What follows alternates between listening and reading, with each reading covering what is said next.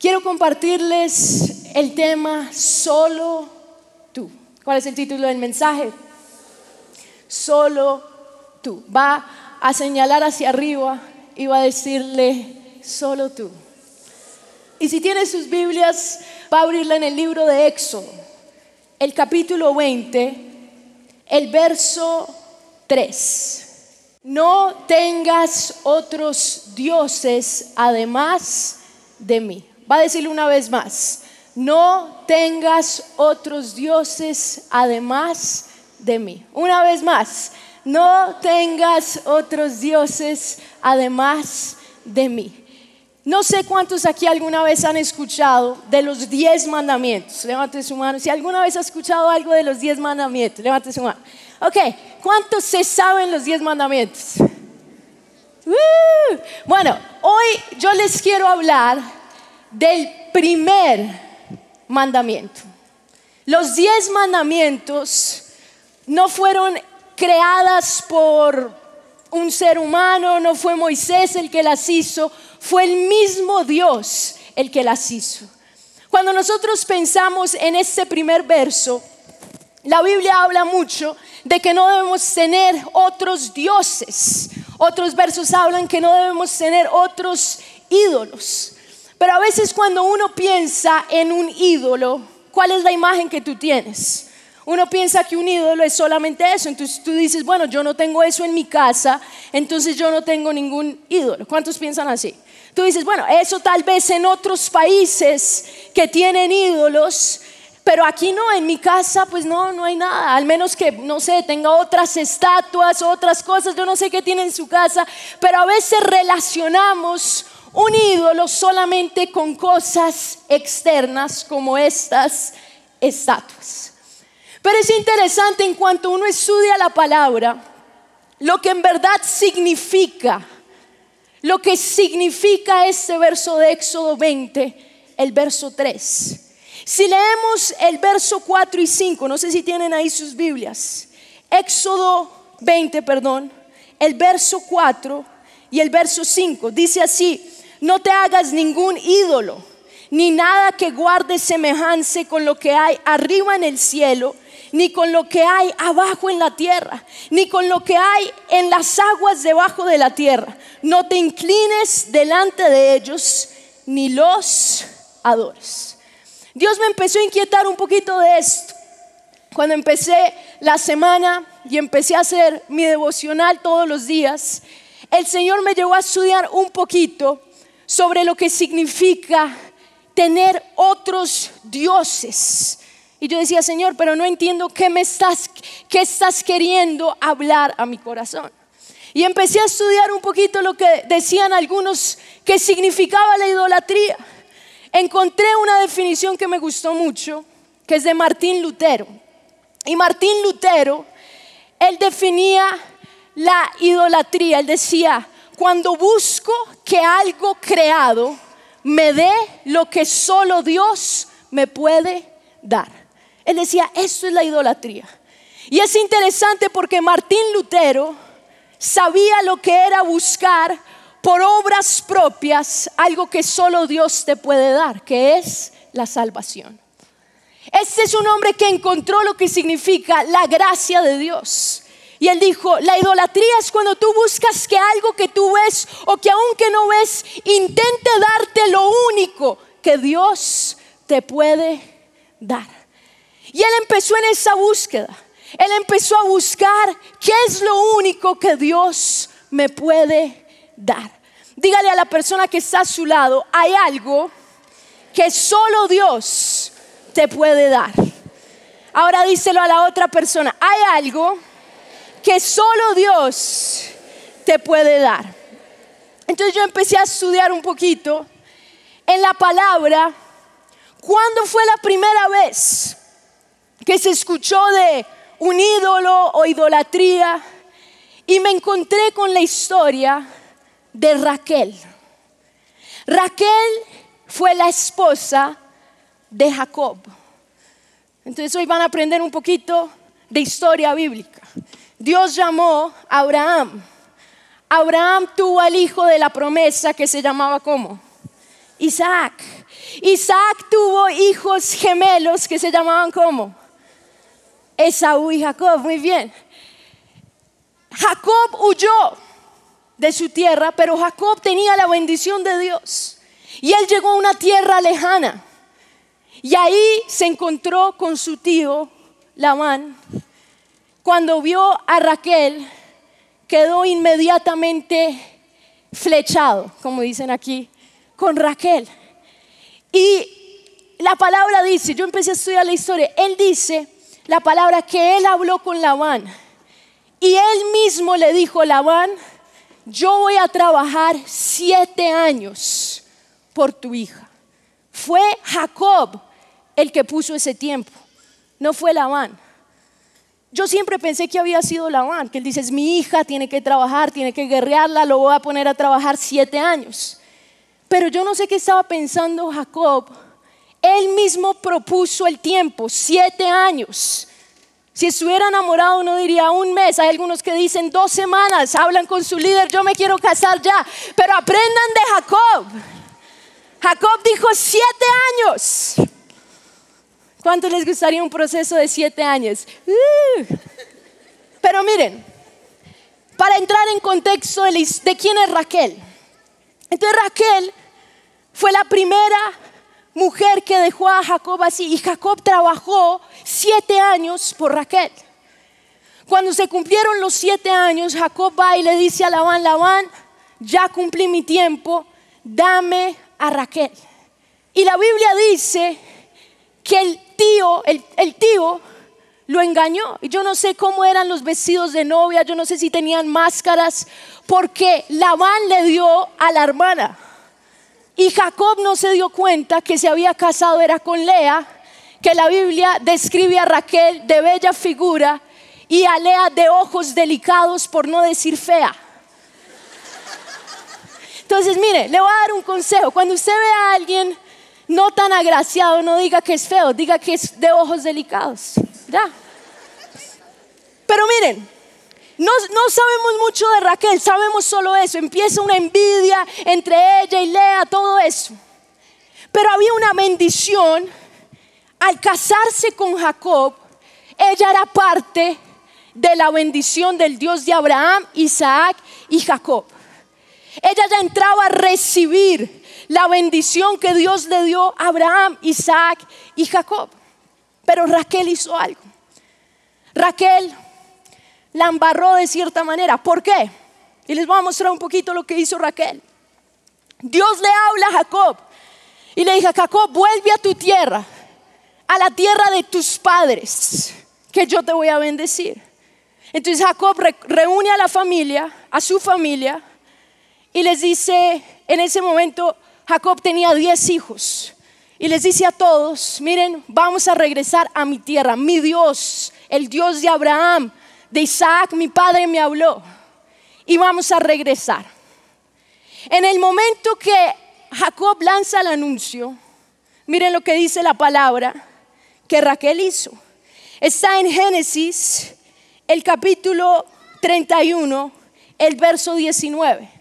Dice así, dice, mientras Labán estaba ausente, esquilando sus ovejas, Raquel aprovechó el momento para robarse los ídolos familiares. Entonces, ¿qué hizo Raquel?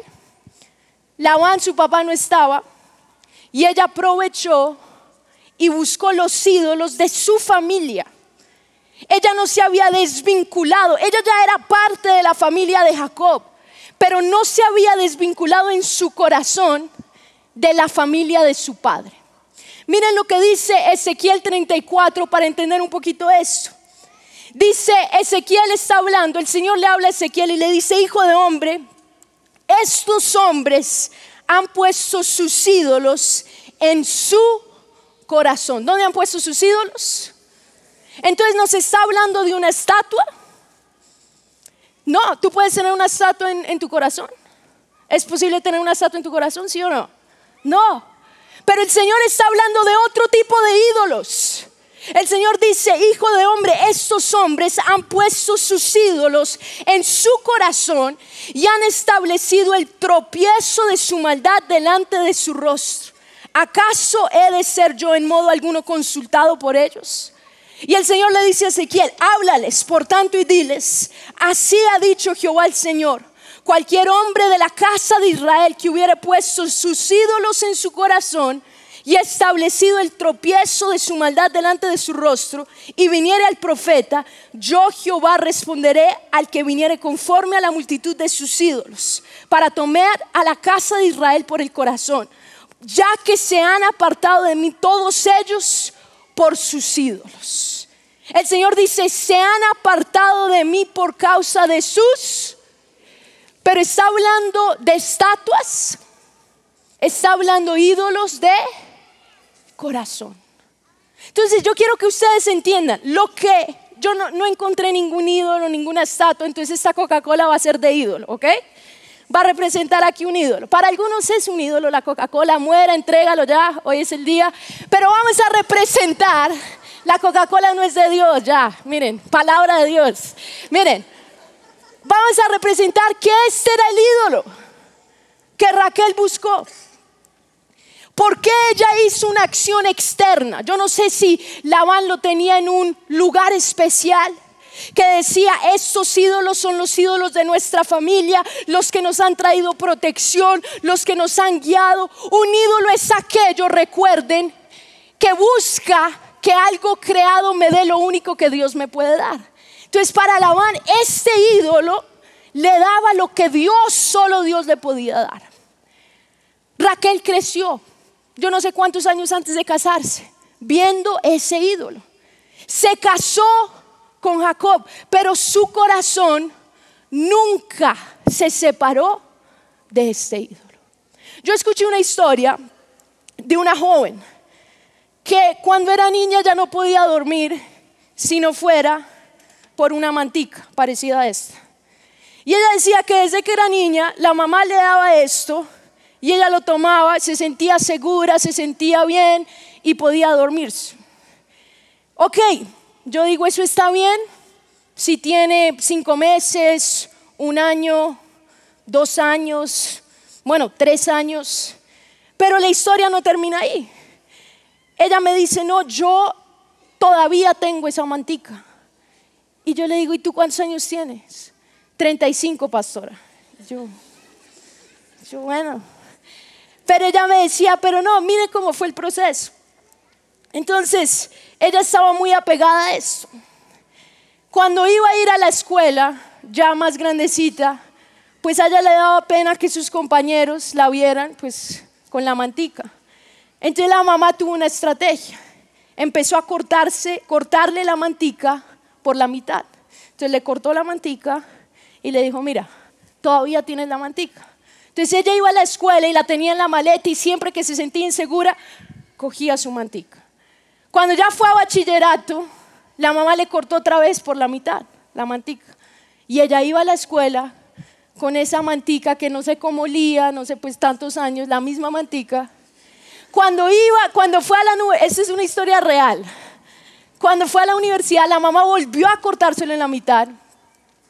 Y ella solo el hecho de tenerlo le daba paz, le daba seguridad y le daba tranquilidad. Cuando ella habló conmigo, tenía como este pedacito de la mantica. Y ella decía, es que yo siento que hay algo arraigado en mi corazón y que si no tengo eso, no puedo tener éxito. Yo me imagino si tal vez Raquel pensaba eso. Ella decía, yo me voy a ir lejos. Y por eso tomó cuando Labán no estaba viendo ese ídolo. Pero ¿a qué me refiero con eso? Y cuando yo empecé a buscar, yo dije, Señor, ¿qué me quieres hablar? Y el Señor empezó a ministrar a mi corazón. Y me empezó a hacer que yo hiciera una autoevaluación. ¿Qué cosas de mi pasado yo no he podido soltar? Y busco que solo eso me dé lo que solo Dios me puede dar. Y para entender esto tenemos que ver qué fue lo otro que hizo Raquel. Porque la historia de Raquel no termina ahí. Dice que Jacob se fue con Raquel y con sus hijos, se escapó, se le escapó la verdad, el tío se fue. Labán se dio cuenta que se habían ido, los persiguió. Cuando los alcanzó les dijo, Jacob, ¿qué estás haciendo? ¿Por qué te fuiste? Jacob se explicó. Labán dijo, ok, bueno, entiendo que te quieras ir, pero ¿por qué tuviste que robarme mis ídolos? Ahí la Biblia dice, miren lo que hizo Raquel. La Biblia dice en Génesis 31, el versículo 34, dice, pero Raquel, luego de tomar los ídolos y esconderlos, ¿y qué? Bajo la montura del cabello se sentó sobre ellos. Entonces, ¿qué hizo Raquel? Labán le dijo a Jacob, bueno, no te creo, entonces voy a buscar por todas tus cosas dónde está mi ídolo. Y Jacob dice, yo no te quité tus ídolos. El que te haya quitado el ídolo, que muera. Pero él no sabía que Raquel se había llevado el ídolo.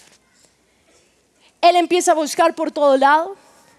Raquel es muy inteligente, ve que el papá está buscando, entonces ella toma el ídolo se sienta encima de un camello, pone el ídolo debajo y se sienta encima del ídolo. Cuando llega el papá dice, no, papá, no me puedo, no me puedo levantar, estoy en mis días. Sí, así es tal cual, está en la Biblia. Estoy en mis días, entonces no puedo. ¿Qué me hablaba Dios? Ídolos escondidos.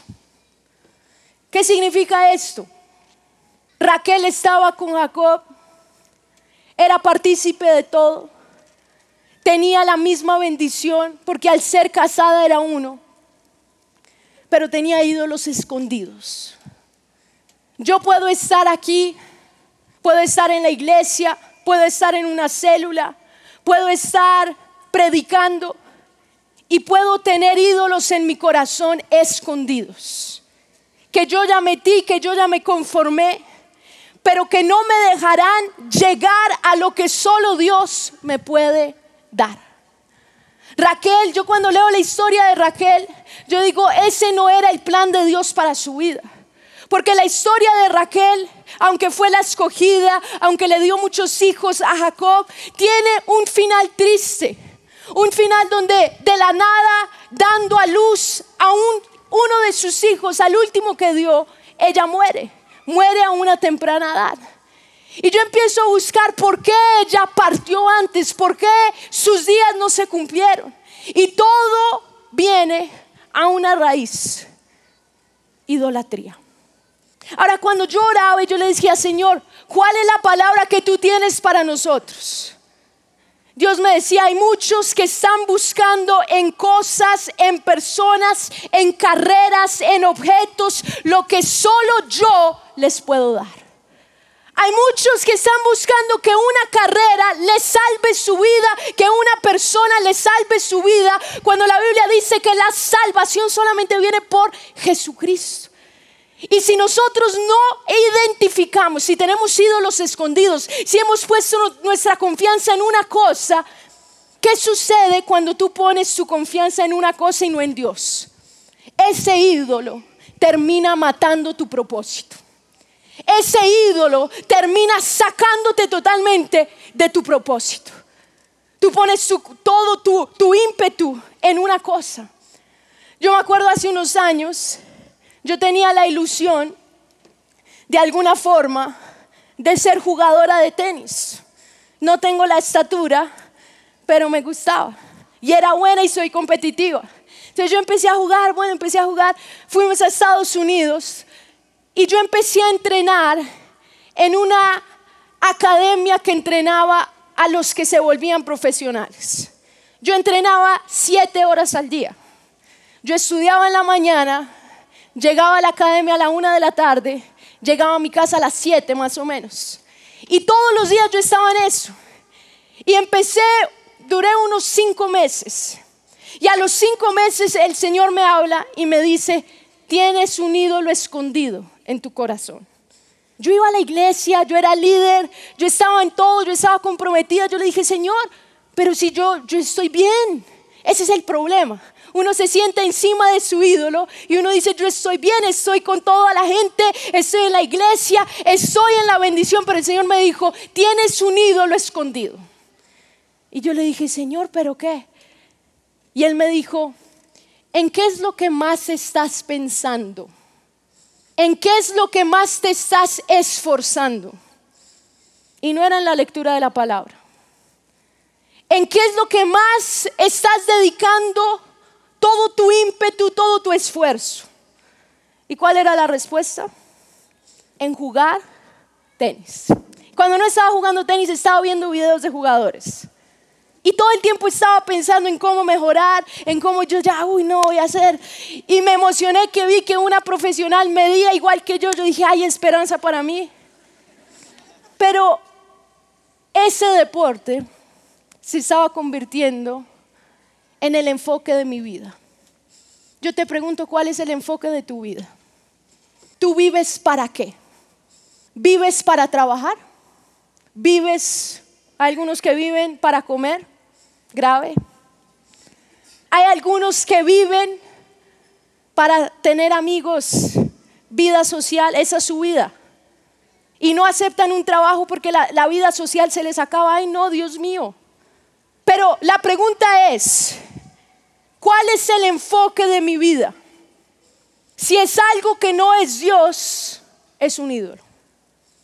No estoy diciendo que no podemos trabajar, que no podemos estudiar, que no podemos esforzarnos. Todo eso es algo que nace de querer servirle a Dios. Pero cuando está al revés, hay algo malo. Cuando está al revés, ese ídolo, hay algunos, conocí la historia de un hombre que le metió todo el corazón a su trabajo. Estudió mucho, consiguió un buen trabajo, empezó a subir, a subir, a subir. El trabajo no es subir, el trabajo, el, el problema es vivir para el trabajo. Ese ídolo terminó destruyendo su familia, terminó destruyendo su vida. ¿Qué sucedió con Raquel? Ella nunca soltó su ídolo. Su ídolo se encontraba en la casa de su padre pero ese ídolo estaba en su corazón. Ella aún siendo parte del campamento de la bendición, escondió ese ídolo y ese ídolo fue lo que la terminó matando. Yo les quiero decir aquí a todos, nosotros tenemos un propósito y solo un propósito. Y ese propósito se llama servir a Jesús todos los días de nuestra vida. Si tenemos otro propósito, entonces algo anda mal en nuestra vida. ¿Cuáles son las prioridades que yo tengo? Yo cuando escuchaba eso de idolatría, yo decía, no, ese no es mi problema, yo no tengo nada externo, pero el Señor me dijo, no, hija, si es algo que ocupa el lugar de Dios, por el cual, un medio por el cual tú estás buscando salvarte, entonces es un ídolo. No es externo, pero es interno. Y cuando Dios le habló al profeta Ezequiel, y le habló de ídolos del corazón, el Señor le dijo, pero dile al pueblo de Israel, arrepentíos y volveos a mí. Volveos a mí. Ahorita que empezó el mensaje, la primera canción que cantamos fue Manda Fuego. Y esa canción fue inspirada en el confronto que tuvo Elías y los 400 profetas de Baal. Todos adorando a un Dios falso y buscando que ese Dios hiciera un milagro. Y solo un profeta de Dios buscando y clamando que Dios demostrara que Él era real.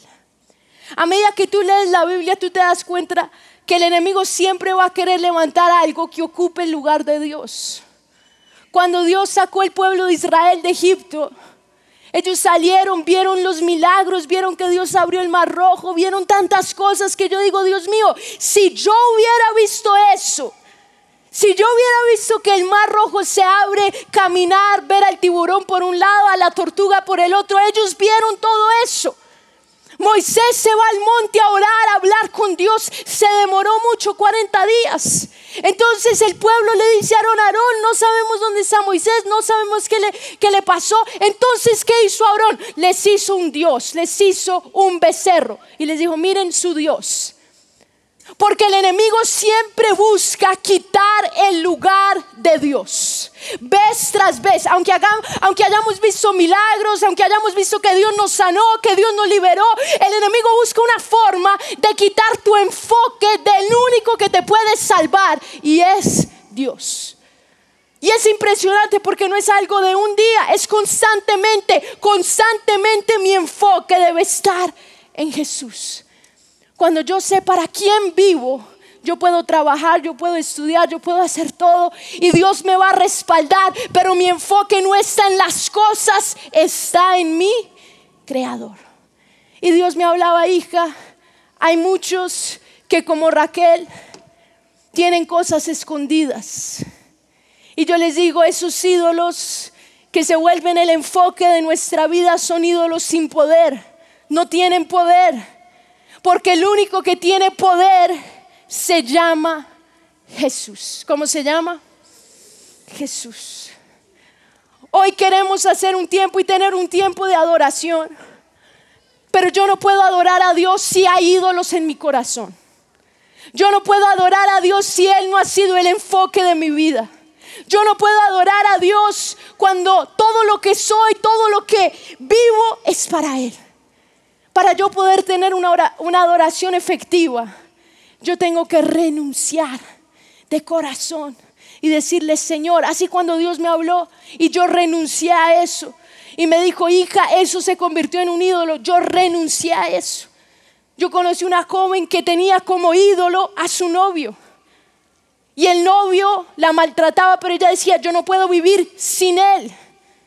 Yo la aconsejé, le dije, mira, Él es un ídolo y solo cuando renuncies a Él, Jesús te puede salvar. Y era una lucha, pero cuando ella tomó la decisión, encontró lo que había intentado encontrar en el novio. Pero solo Jesús no lo puede dar. ¿Cuántos están entendiendo? Hoy quiero que hagamos una oración y me gustaría que te pusieras en pie ahí donde estás.